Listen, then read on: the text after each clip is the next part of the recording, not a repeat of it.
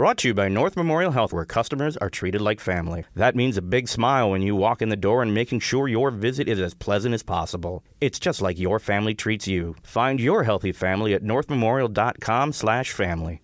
Welcome to another episode of the Access Vikings podcast. My name is Andrew Krammer, joined once again by Ben Goessling via Zoom. Hi, Ben. Hey, Andrew. We saw each other in person yesterday, and now we're back on Zoom. But uh, we were able to. We I suppose if we planned ahead, we would have had to do it outside, but we could have done this even three dimensionally. So we are heading back towards that. back to normalcy. That that's what the return to normalcy. That's what everybody means when they talk about that. Is is us doing our podcast in person once again? Maybe we'll even get the uh, better audio of having our in person soundboard and, and getting all that squared away too one day. Um, we got a lot to talk about though with the Vikings OTAs beginning this week. They wrapped up their third and final session for the week on Wednesday. We got to see it.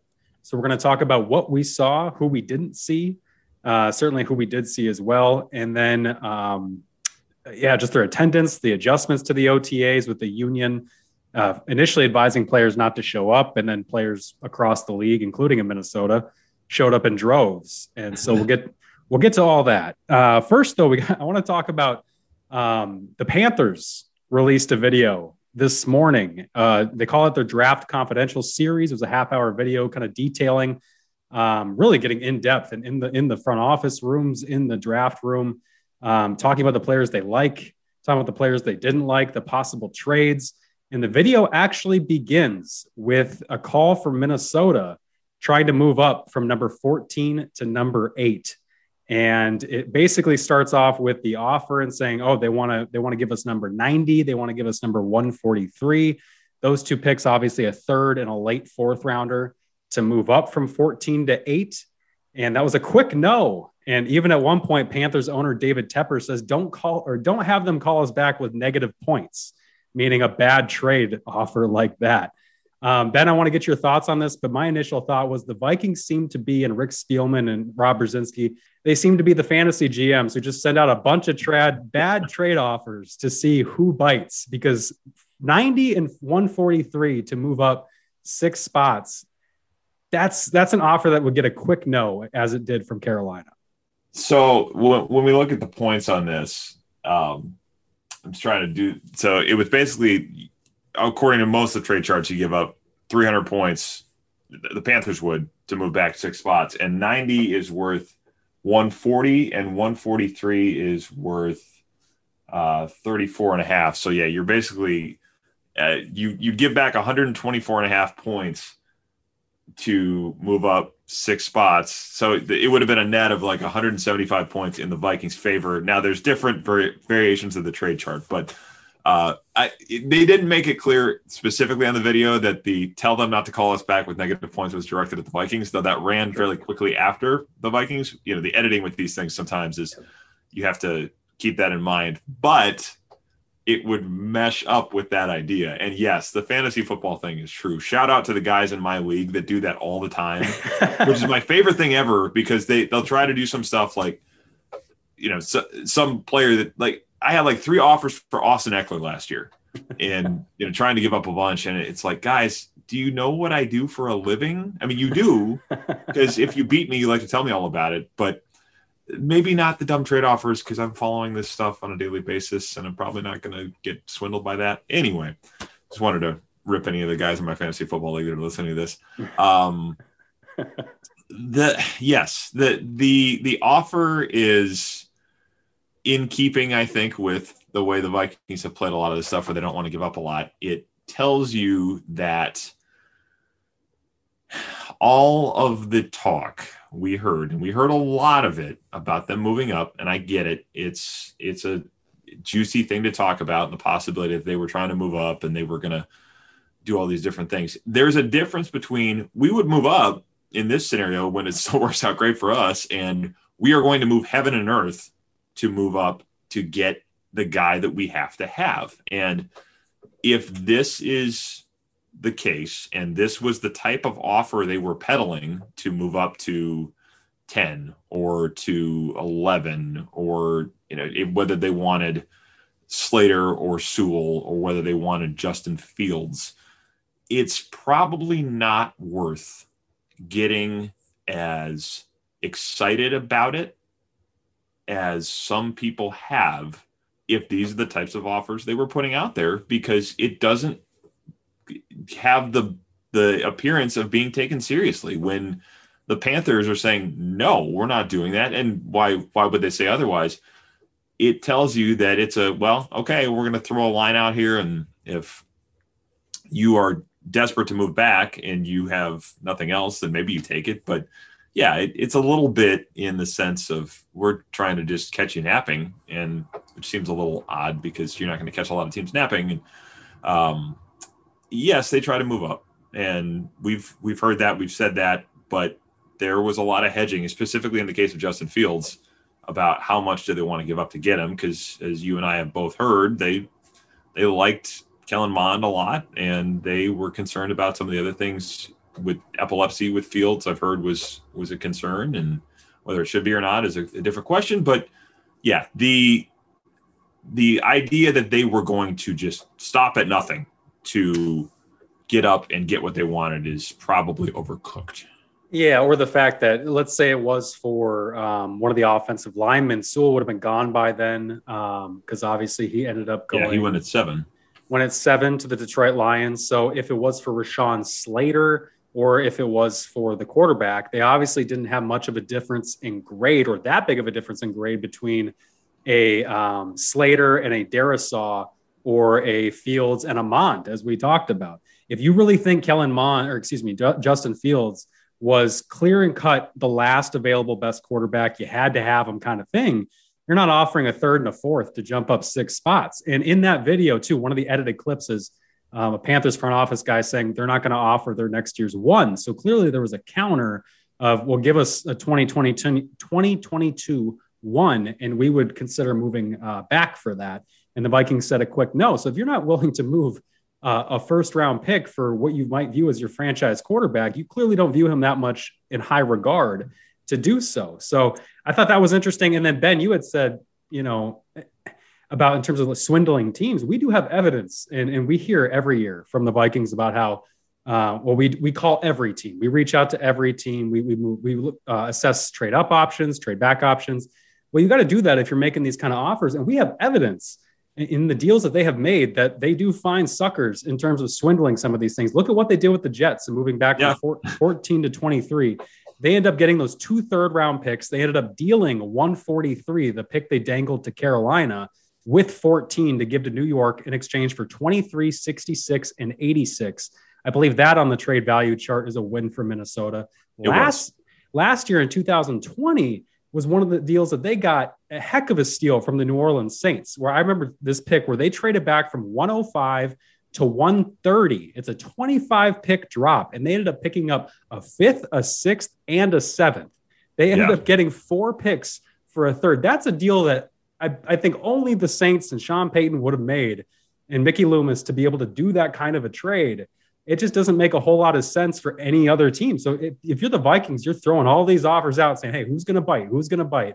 And eventually you are going to find whether it's the Jets, it's the Saints, you're going to find somebody as they did. And in this case, though, moving up into the top 10, you might not find many suckers in the top 10 willing to do that. That certainly seemed to be the case. But I guess we do have evidence of them. They find a sucker every now and then, and they do end up with some good deals. But um, clearly, they did not like anybody in the top 10 enough to offer a real uh, a real offer to try to move up into that range. I found that very interesting and great insight, honestly, from the Panthers, uh, their media department, and that that comes from to their leadership and being unafraid to be like, hey, we're going to be transparent with our fan base. We're going to show you inside the draft room. That video, it's about an hour long, or no, half hour long, excuse me, and it goes into um, like we talked about before the podcast. It goes into who they liked, the the clusters of players they liked in the top ten it goes into a lot of other things that you insight you're just not going to get from front offices that are a lot more tight-lipped and a lot more worried about just letting any kind of information out.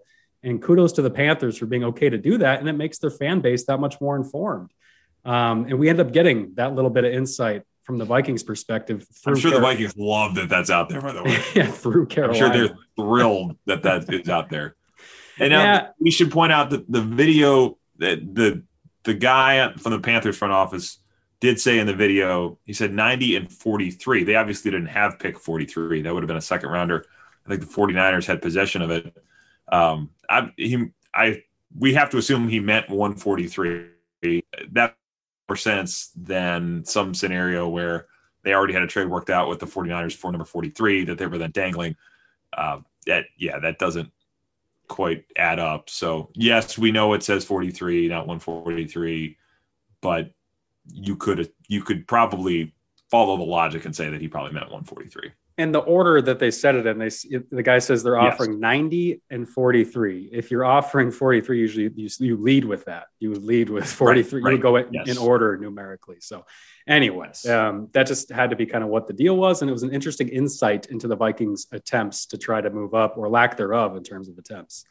Um, all right, Ben, let's talk about OTAs. We were out there on Wednesday we were seeing uh, quite a few players show up. We knew the Vikings were going to have strong attendance. On our last podcast, we talked about how a young roster, workout bonuses, all of these things are going to be reasons why the Vikings would probably have strong attendance. And we get out there and we see basically, I think my count was 82 of the 87 players on the roster were there. And we had heard that basically only two players in Danielle Hunter and Jeff Gladney um, have not been there for all three days. Now, Gladney's obviously dealing with a court case in Texas facing a possible felony assault charge. And Danielle Hunter is not showing up amid um, what I would say amid speculation that he's unhappy with his contract because we have not heard from Danielle straight about any kind of discord he has with the team. Um, we have only got the report that came from NFL Network back in October that he wanted to be the highest paid defender in the NFL or get traded. We have since heard Rick Spielman say that hasn't been communicated to me. Uh, we're looking forward to getting him here.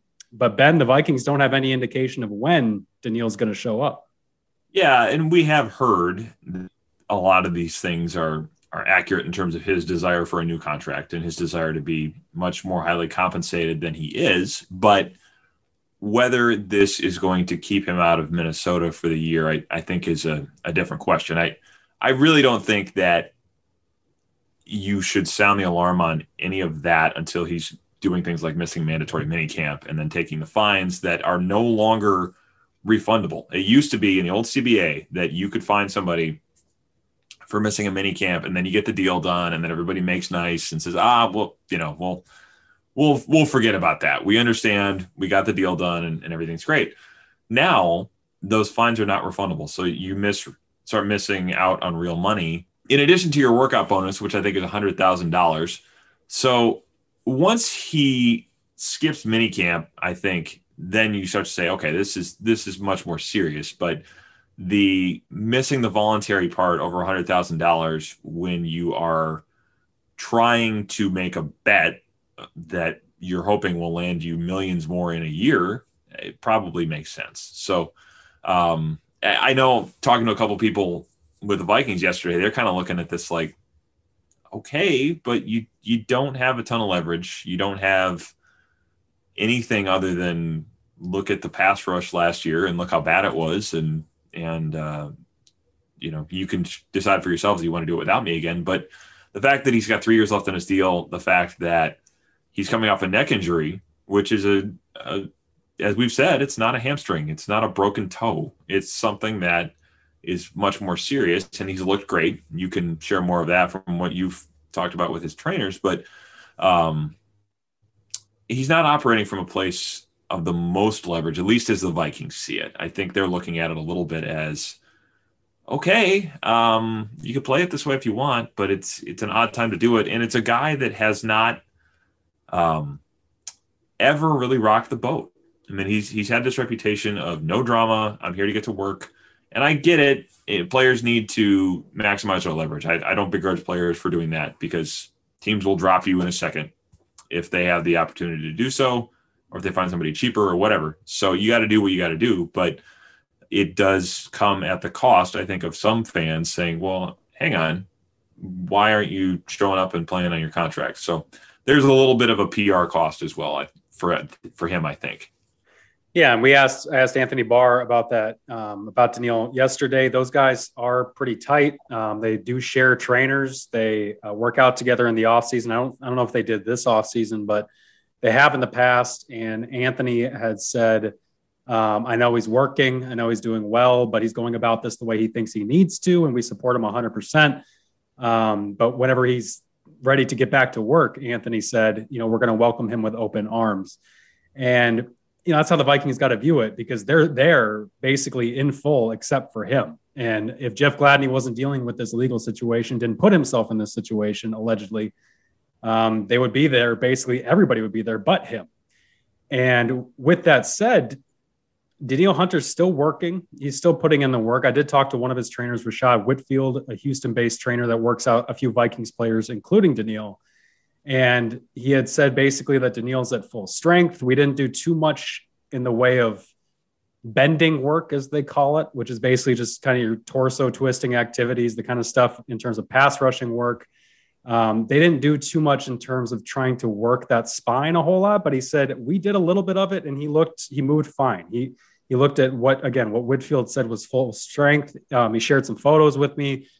Any photos of Danielle Hunter make him look like he's at full strength. So um, the guy's clearly still in the weight room, clearly still working out. Appears to be recovering fine, seven months removed from this neck surgery. But as you said, Ben, the Vikings would certainly like to see that in their building. They would like to see that with their medical staff. They would like to see that with their coaches. And if you are trying to angle for a new contract, there is the the side of things of saying, okay, well, come to work, like do the work. Like the Vikings have shown they will rip up a contract and redo it for the right kinds of players that show up and do the things. Look at Adam they Thielen. Everybody. Yeah, a- Adam Thielen's contract. Adam Thielen came to work. He was underpaid until he wasn't, and then they decided to redo his deal and and pay him. And so, and Ben, you've reported in the past that it's not like the Vikings are going to get into um, any kind of money fight over him. They want to make him happy, and it's going to be one of those things where how can they make that work financially with their books, with their outlook long term? Because Danielle is only the 17th highest paid defensive end by yearly average.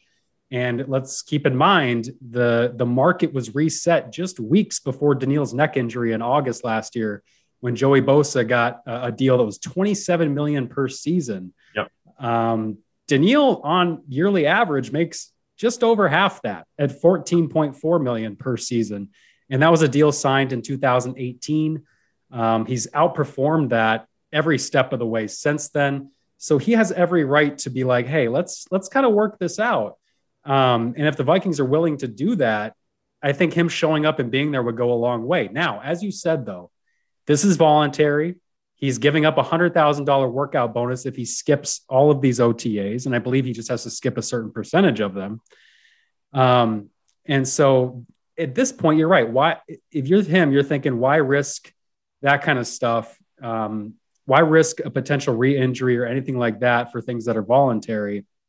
And we might end up seeing him show up June 15th, which is their first mandatory practice. They'll have three mandatory practices in the middle of June before they break for, for training camp in late July. And so until he misses anything that's mandatory, until the team uh, until the team has to start fining him for missing that, because these are mandatory fines now, as you said, under the new CBA, the owners really wanted to limit holdouts. Yes. so what they did was they made these fines. It used to be team discretion where you can fine a guy, but then when you kind of do a deal on the back end, you can give him his money back. Um, that's not the case anymore. Those fines have to be taken out of the player's pocket, and there is no kind of here. We'll just give it back to you under the table. Um, so he's going to be in a position here where he's going to run into some NFL rules that don't really allow much leeway for how the team can act, and they're going to have to start fining him if he doesn't show up. Yeah, they are, and it's it's interesting because you mentioned Adam Thielen, who, when he did that deal, had zero leverage. I mean, other than he's Minnesotan, but he didn't have much else. And it was basically a, a position where you'd already paid Stefon Diggs. So they were saying, even with two years left in your deal, even though you're older than Stefon Diggs, and even though you really don't have a leg to stand on here, we're going to do it because we like you. We want to keep you happy and we value what you mean to this team. So yes, we'll do it. And yes, we'll pay you more than Stefon Diggs, which I don't think helped in the relationship with Stefon Diggs at the time. But that aside, they did it with Thielen. The other one that comes to mind a little bit is Dalvin Cook. And Dalvin Cook was in the last year of his deal, but Dalvin Cook is also a running back. And Dalvin Cook showed up to training camp on time, despite bluster to the contrary that he might not. He skipped the end of the voluntary offseason program, but that was virtual and it was kind of like skipping this. When he needed to show up, he showed up because there was no mini camp last year. And the first day of training camp was really kind of that gut check point, and he was there. So he said, I'm going to show up, I'm going to get to work, and I'm going to let business handle business. I think is how he put it. And it did. They ended up paying him to make him one of the highest paid running backs in the league at a position where a lot of teams are now saying we don't need to spend that kind of money. So they have shown that if they value what you do, it doesn't necessarily matter where you're at in your deal. It doesn't matter what position it is. They will keep you around. And by all accounts, from Andre Patterson to Mike Zimmer to the front office, people in that building love Danielle Hunter and they love the way he goes about his job. They love obviously the production on the field. From what I've heard, they you know they basically said we don't want a holdout to be the type of look that that kid would have in public. And so I do think that thought process for them is yeah, we got to figure out how it looks because the cap next year is, I think the NFL announced or leaked out through its rights holders yesterday that it'll go up to 208 million as a ceiling next year. That doesn't give them a ton of room to play with. They're they're still only around like 14 million dollars of cap space given all the money that they pushed into future years, but you can figure that out. I mean, you'd figure out a way to do the deal that probably would reduce his cap hit and push some of it into the future and then all that new TV money hits and you're fine. So yeah, I, I, think it's doable for them to to get it done. I, I it would lend to the theory that if you show up and they can see you, like you said, and get their hands on you and get their eyes on you, that eventually you'll get what you want.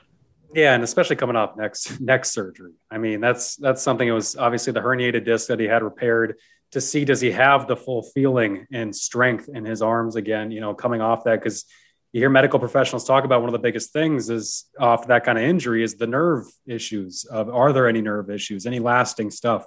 To see him would go a long way, you would think, with the Vikings. And it all depends on kind of, yeah, what what are his demands? Is it what was reported by NFL Network in October that if he wants to reset the market, that might be a, a tough bridge to gap if we're talking about getting paid um, 27 plus million dollars a year, getting qu- quarterback money almost. Yeah. With what these uh, NFL defensive ends, and I'm not saying he's not worth it. I'm just saying that that's a, a bridge that's really far from where he's currently at. So we'll have to see how that ends up going and what kind of um, demands he's actually making. Because again, we have not heard from Danielle, and that will go a long way too, in just understanding what is going on with his mindset. All right, Ben. Well, let's talk about one more thing on this. It's I think it's also worth pointing out um, the, the guys that are making, and this just occurred to me when you said quarterback money.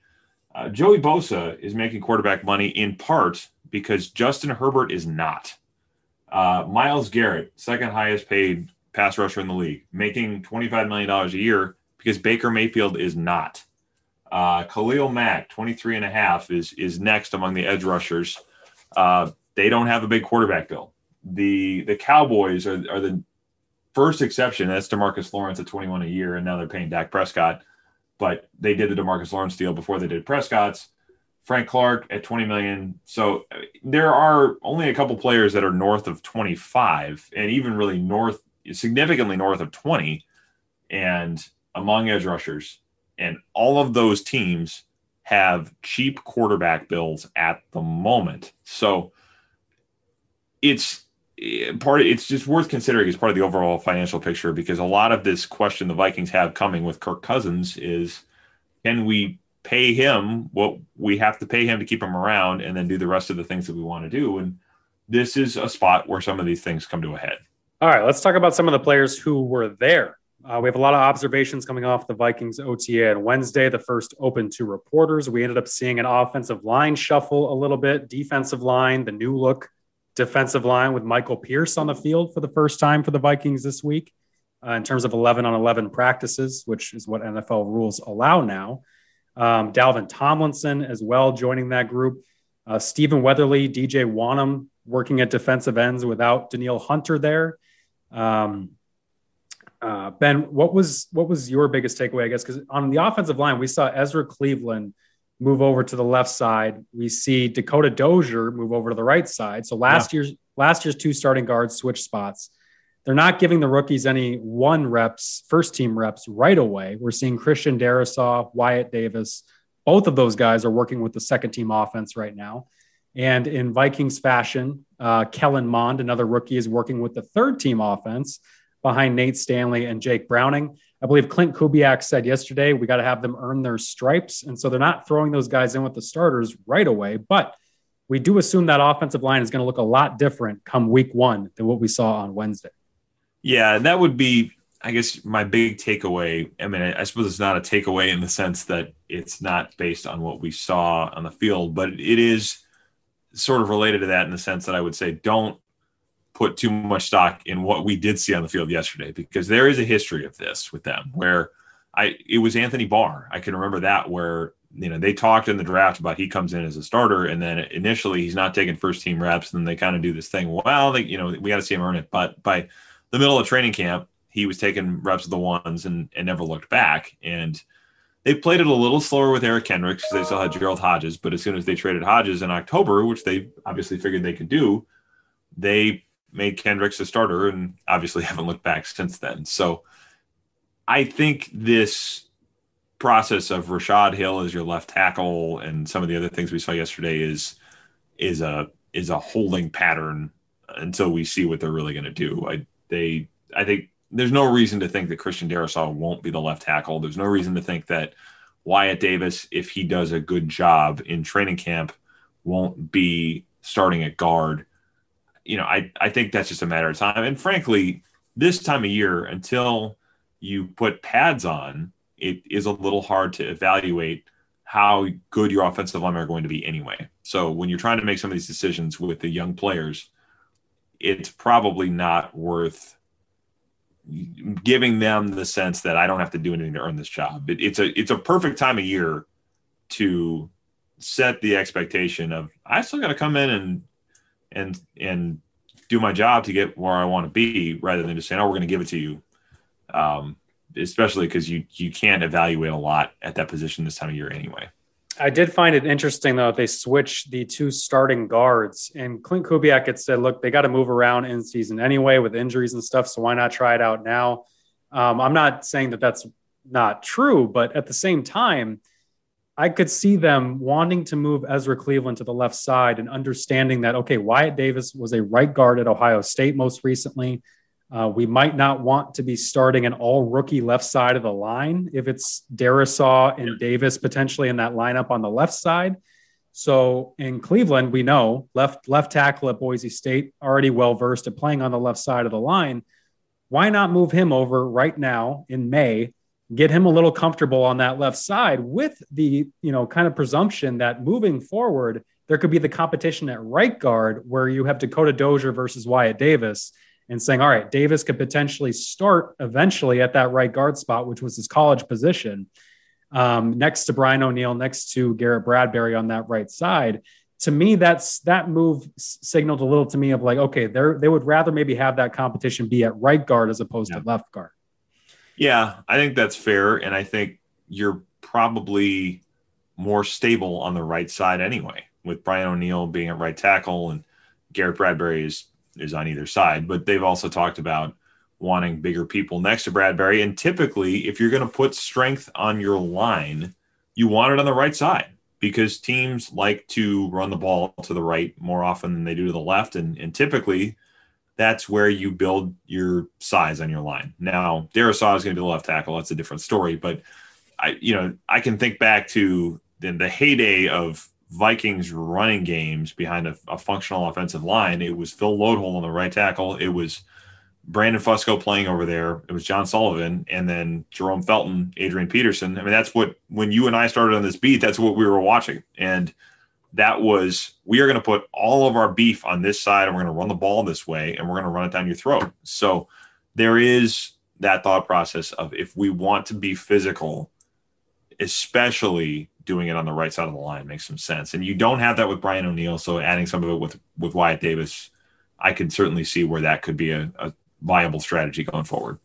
Yeah, it wouldn't be too much of a shock if we saw both of those guys starting early in the season with Darrisaw and Davis. Um, you know, Davis maybe might take a little bit longer, but I think Darrisaw walks in as an expected week one starter at left tackle with Rashad Hill stepping back into that swing role. Um, then on the defensive line, we saw Michael Pierce, Dalvin Tomlinson. We, like I mentioned, we saw Weatherly and Wonnum lining up. We saw Anthony Barr coming off the edge um, in these 11 on 11 sessions. Uh, what was interesting to me, though, is we saw the defensive line shifts a little bit, and we saw Stephen Weatherly standing up. We saw DJ Wonnum shifting inside. We saw more of a 3 4 alignment. Now, last time we heard from Mike Zimmer talking about defensive scheme was at the end of March when he talked about we need to change some, something yeah. schematically. Yeah. Now, that might be also reflective of their coverage responsibilities because he said a lot of times teams are making us think too much and they're they're you know because we got to adjust things on the fly and so maybe with a younger secondary they don't want to continue to do that but i do wonder if we're going to see some differences up front as well now that you have some a lot bigger bodies in the middle that you could maybe plug in a 3-4 up front with tomlinson pierce um, we saw Wonnum put his hand in the dirt and shift inside too and then we saw like i said weatherly and barr standing up off the edges now the vikings have already done um, these kind of diamond and three four fronts in the past where they mm-hmm. stand up Danielle Hunter and Barr, and presumably that's what they're going to want when Danielle Hunter comes back to this team.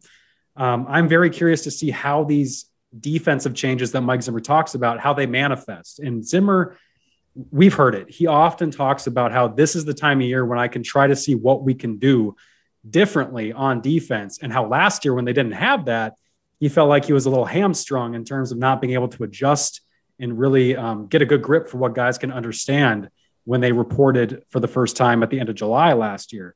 And so I, I don't know, Ben, what are you thinking about where this defense is at and kind of where it could go uh, based on what we saw yesterday?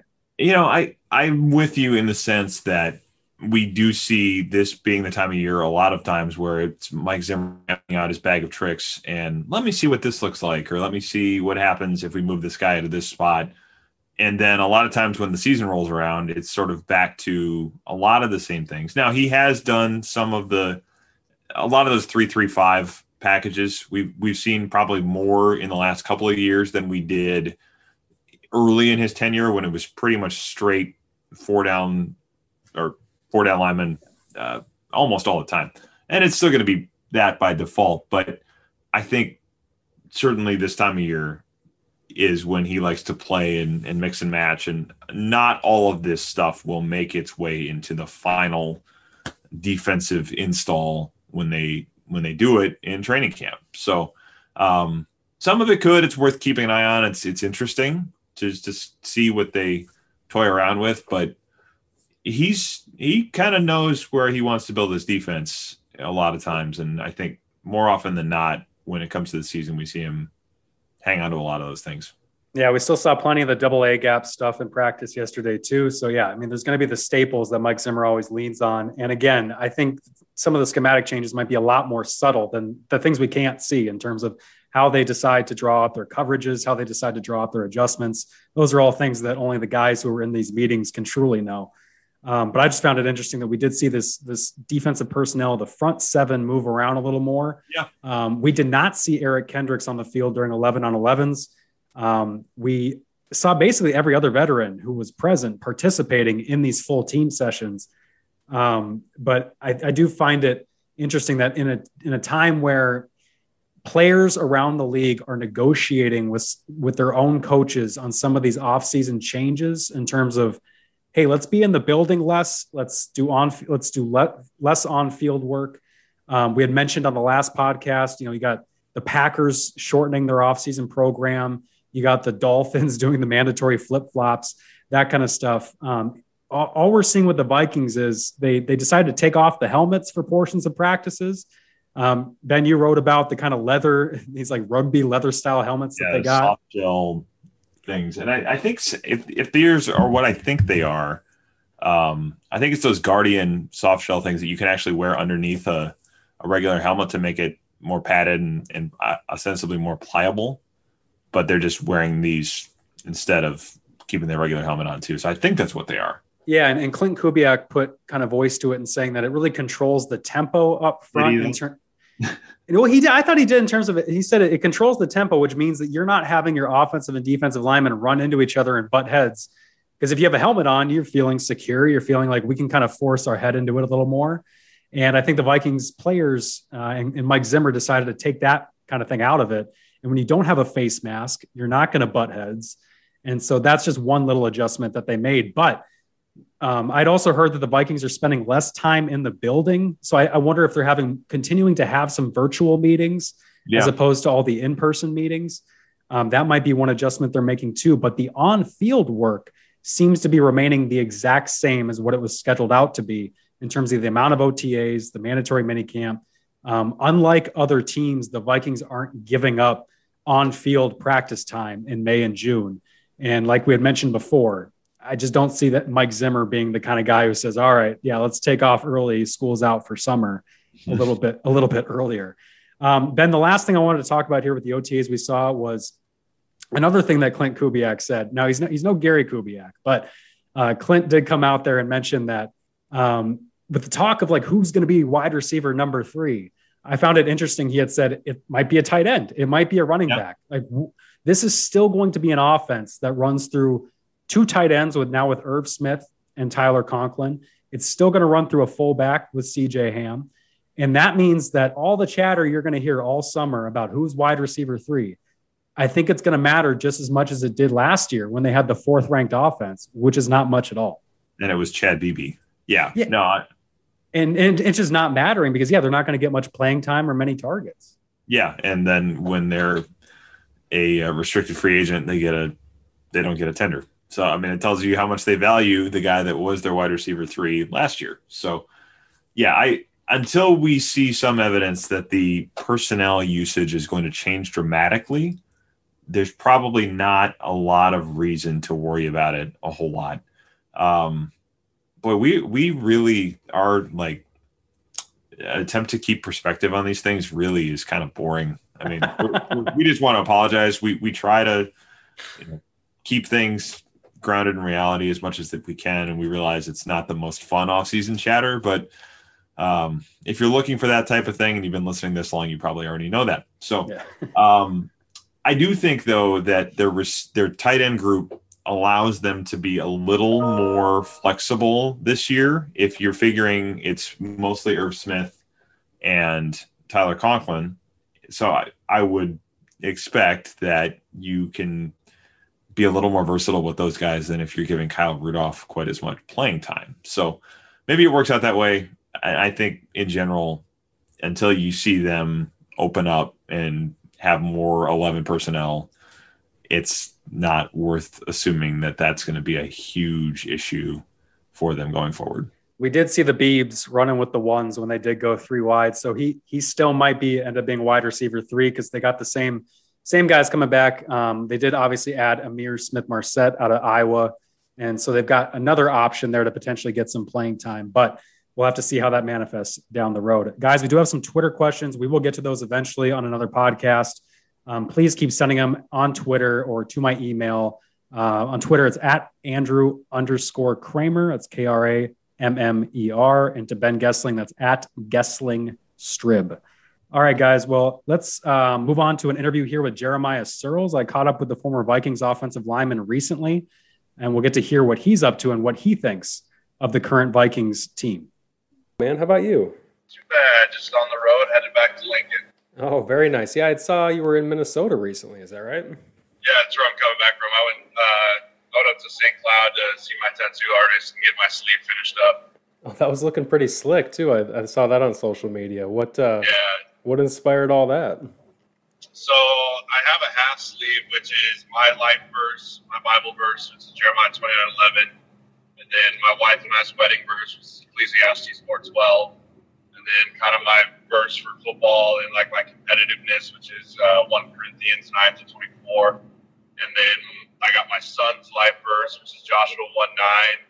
And then my daughter's life verse, which is Psalm 94 1 you got the the tie to St. Cloud still here, I suppose, from being in Minnesota all those years. Yep, it's the guy. I mean, I've met up with him. And I played up here, and he does phenomenal work. So I made the drive literally just to see him. I wanted to catch up with you because I hadn't seen you since the combine back in you know before the pandemic. Um, Yep. Well, I saw you're working for Husker Sports Network and and um, doing that stuff. Are you still trying to get into the agent game too, or how did that pan out? Yeah, so last year it it kind of went to the wayside last year because of COVID. Um, I was supposed to take the exam in the end of July, but they essentially canceled it completely.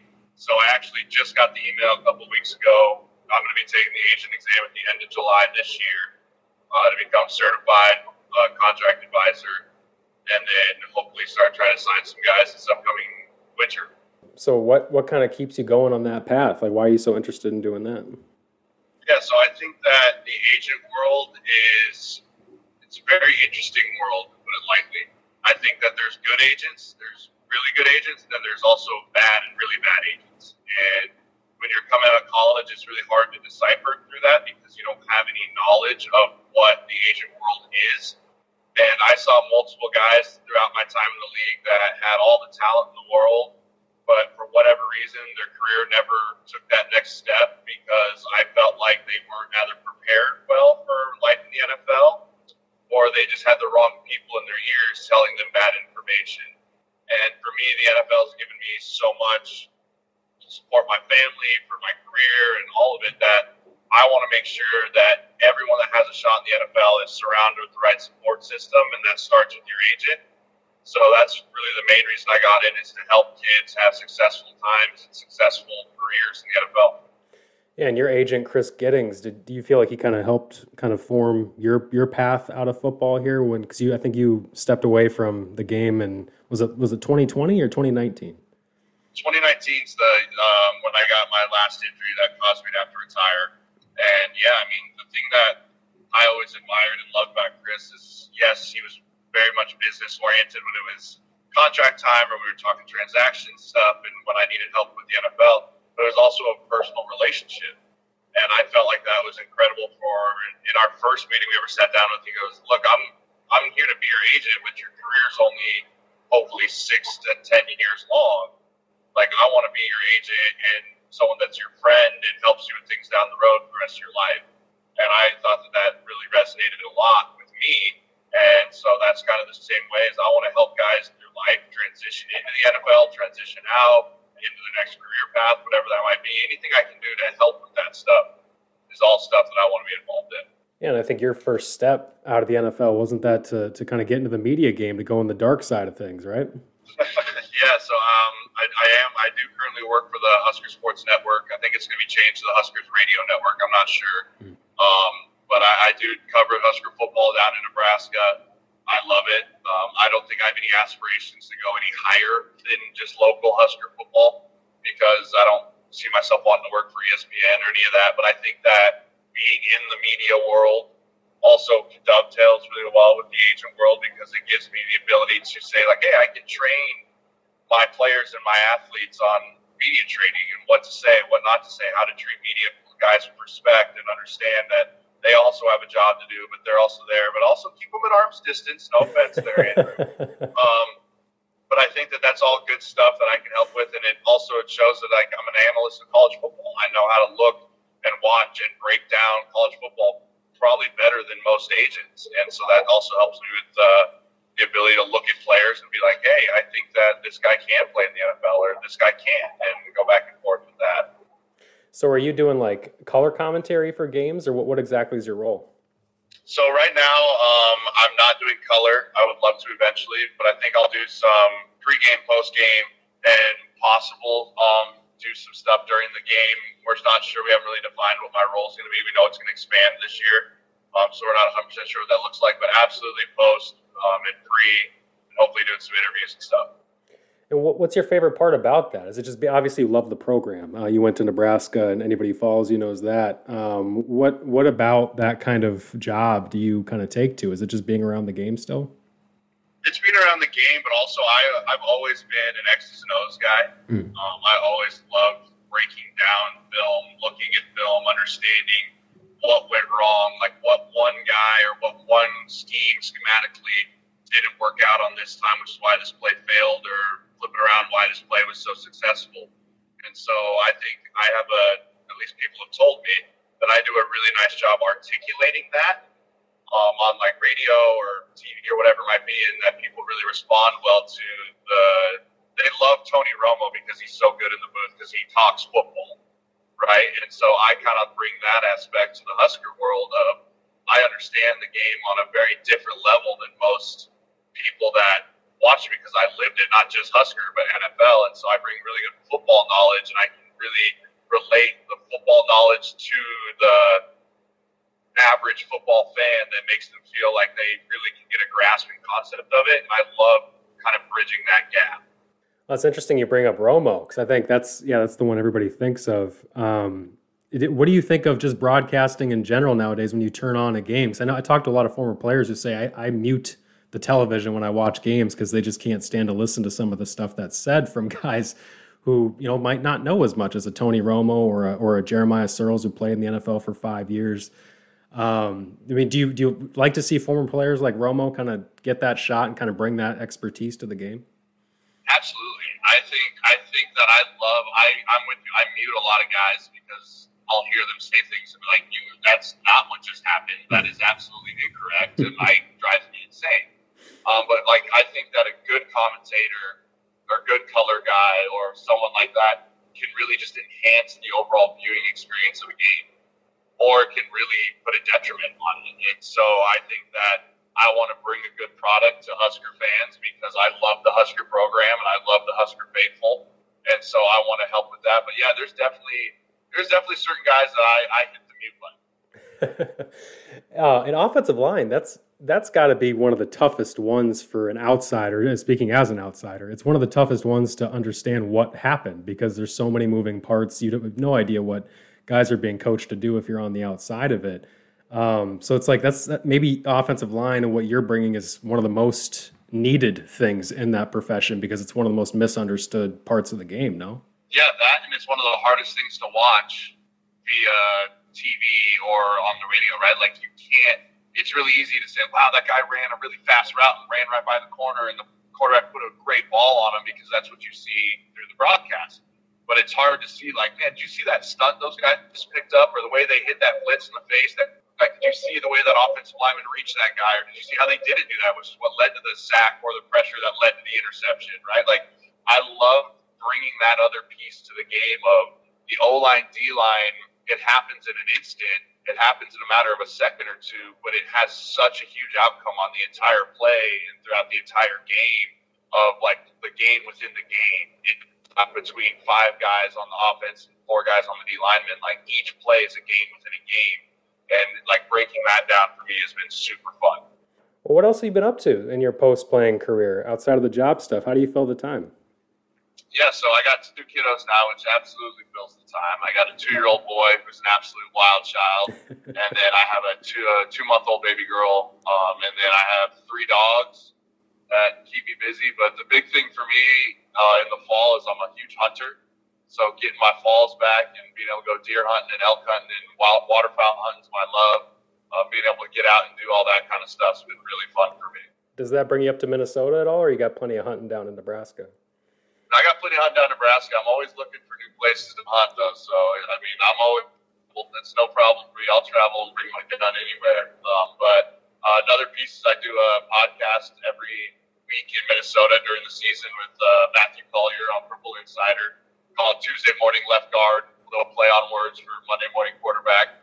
But uh, we like to. I'd like to stay involved with the Vikings still too, because uh, I do. I don't know a ton of guys up there, but I spent most of my career, in three years of my career in Minnesota, and so I definitely have a love for the purple and gold still too. When you look at kind of the Vikings, we God, we talk so much about the O line when yep. when you were here. It's just a, a, lightning rod for fans, for media, and here four or five years later, you know we're still talking about it. The Vikings draft two offensive linemen early. They're still trying to repair that. Um, I guess just going back to your time though in Minnesota, you you played. I think you started 14 games here across you know three different seasons. Um, what what was it like being a member of that line that's talked about so much? Yeah, so I mean, my first year there, 2015 started the same five, 17 games, which never happens, right? Um, then 2016, we we wore we wore that. We went the full opposite way. I think we started like 13 guys in 17 games or something crazy like that. Um, and so just being around in the next year of the NFC Championship run, we mixed and matched some. I started some at tackle, some at guard, and Boone was hurt, Easton was hurt, Berger played everywhere, and it, it always seems like the O line's a big focal point, but I think that it's just something you wear as a as a badge of honor as a Viking offensive lineman. As you know, there's gonna be a lot of eyes on you, and you want to perform to the best of your ability that you can every single week. And I really like the two draft picks that they picked up for the offensive line in Minnesota this year. Yeah, what do you know about? It? I mean, do you do you pay much attention to the college and the pre-draft process? Like, what do you know about those guys? I guess specifically Darrisaw coming in. Yeah, so um, with the agent gig, like I watched a lot of tape looking for talent, and I mean, I saw Darrisaw on tape, and you just look at him and you're like, yep, that's an NFL left tackle. Like he just the way he moves, the way that his ability of pass protection to stay square and use his hands really well is obviously there's going to be an adjustment period, but I think that he's a true tackle in the NFL, which you don't see much of. lately has been like draft these kind of tweener tackles and make them really good guards. But I think Darrisaw is the guy that's going to be an outstanding left tackle for the Vikings and hopefully a staple there. Again, he's got a lot to prove, and on paper he looks it. On college, he did really well, but it's a whole different ball game when you step out there and you're facing the Everson Griffins, the Cameron Jordans, the the crazies of the world, right?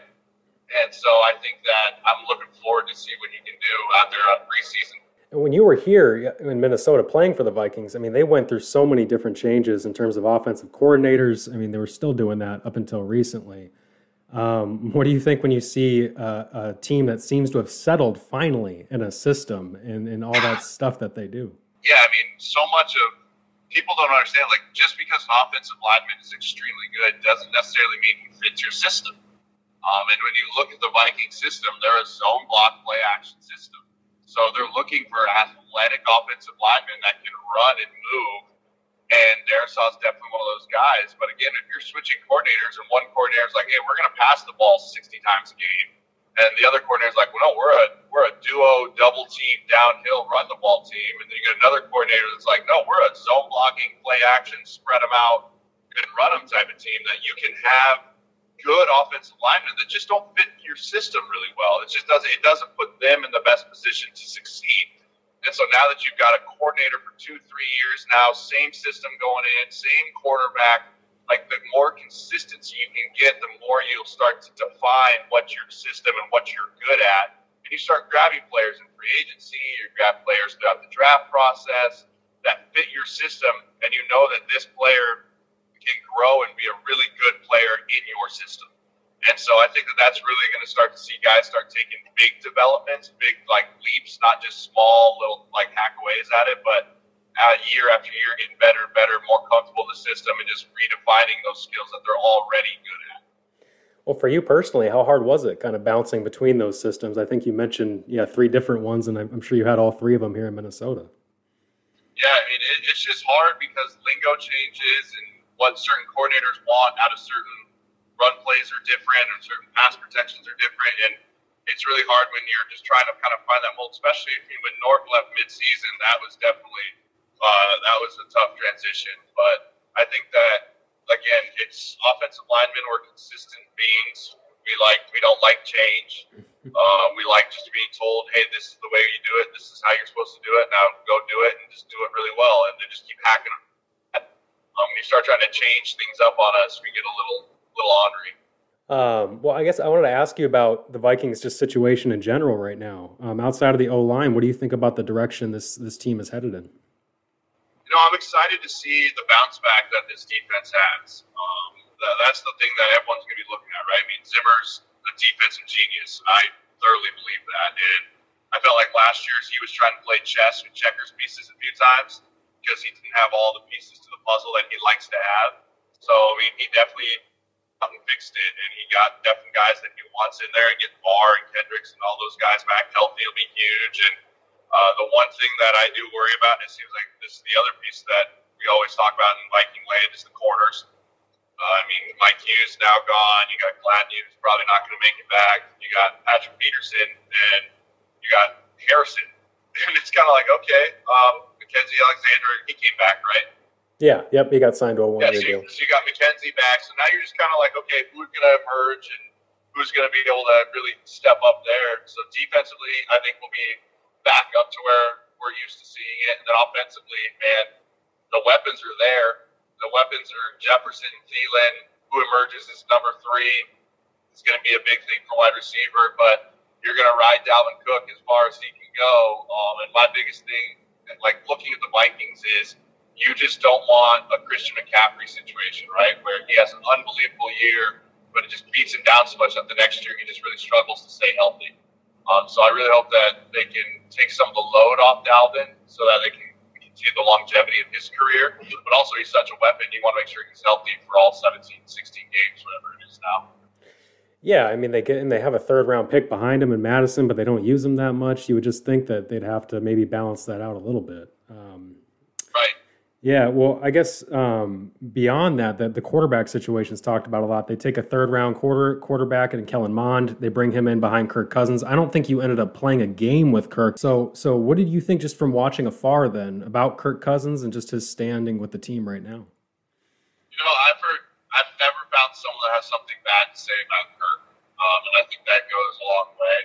I think that he's a very, very good quarterback in the NFL. I think that sometimes he gets he gets a tough rap because of his personality. As much as it's great, it's good. People are like, "Where's that killer? We want that killer Tom Brady instinct, right?" Mm-hmm. So that's square peg round hole. Um, that's not who Kirk is. So I think that having him be the leader of this team, I think he's definitely got all the skills and everything he needs to do. His biggest thing for me is as I watch Kirk, it's like I feel like there's some games where you're watching, you're like, "Where's Kirk at?" Like he's this is not like he's not here. Like it, like the Indianapolis game comes to mind this hmm. past year, right? Where he's like, "This is," and I think that's the biggest thing is he's not he's phenomenal, but he's not phenomenal for 16 games. And that's what makes a great quarterback a great quarterback. So I'd like to see just more consistency out of him. But I think it's good you draft a young guy, let him develop under a quarterback that's cut his teeth in two different programs, been through a lot, knows how to play the game the right way, and really start grooming for the future. Because I think everyone knows Kirk Cousins is not going to be the 20 year Viking quarterback that everyone uh, hopes and dreams that everyone's going to be. Yeah, and if you're a member of that team right now, I mean, does that say anything to you about the future of the team, or I guess does it say anything to you that you didn't already know if you're part of no, that team? No, absolutely not. I think everyone knows that you're you're always looking to get younger, and if you really look at the recipe for success for a lot of teams is if you can get a quarterback that's very successful on a rookie contract for his first five years, it allows you to do a lot of other things on your team as far as salary cap money wise to put big pieces around him. You look at Josh Allen, you look at Baker Mayfield, you look at Patrick Mahomes when they made their runs, like they're still on those smaller contracts so that you can build the team around them. And so if you got even if Kellen Mond sits for two years and then takes the reins over, he's still got potentially two years left on that rookie deal before you'd have to extend him, which gives you a chance to spend more money elsewhere. Um, well, Jeremiah, is there anything else you wanted to add about the Vikings? No, I, I'm excited to see where they, they come out this year. I'll be following them and doing our podcast. Well, before we um, before I let you go, I, I read something about you um, working with a nonprofit, um, or at least trying to help out a nonprofit in Tyson's Treasures um, uh, yep. that kind of helps fight pediatric brain cancer. What are you doing for them? Yeah, so I'm, I'm actually on the board of directors for that uh, that charity for Tyson's Treasure Chest. We have a golf tournament every year that we actually just launched two days ago. We opened registration. We sold out within 48 hours. So. Wow that was really exciting to see and get sponsors and getting that going. And we're looking at maybe getting a bowling event, but it's a foundation that I've been involved with since its inception. Um, I actually was the one who got to tour around young Tyson. He came to the Husker Stadium and we took him for a tour before he passed away of pediatric brain cancer. And I've been involved with the family ever since. And so it's just one of those things that is of being on the board. And my wife and I are actually both on the board of helping raise money to fight a horrible disease. I'll let you get back to the drive, Jeremiah, but um, thank you so much for taking the time to join. I really do appreciate it. Yeah, yeah, absolutely, man. Appreciate you reaching out. You have my number now, so hit me up anytime. Maybe you should get off the podcast.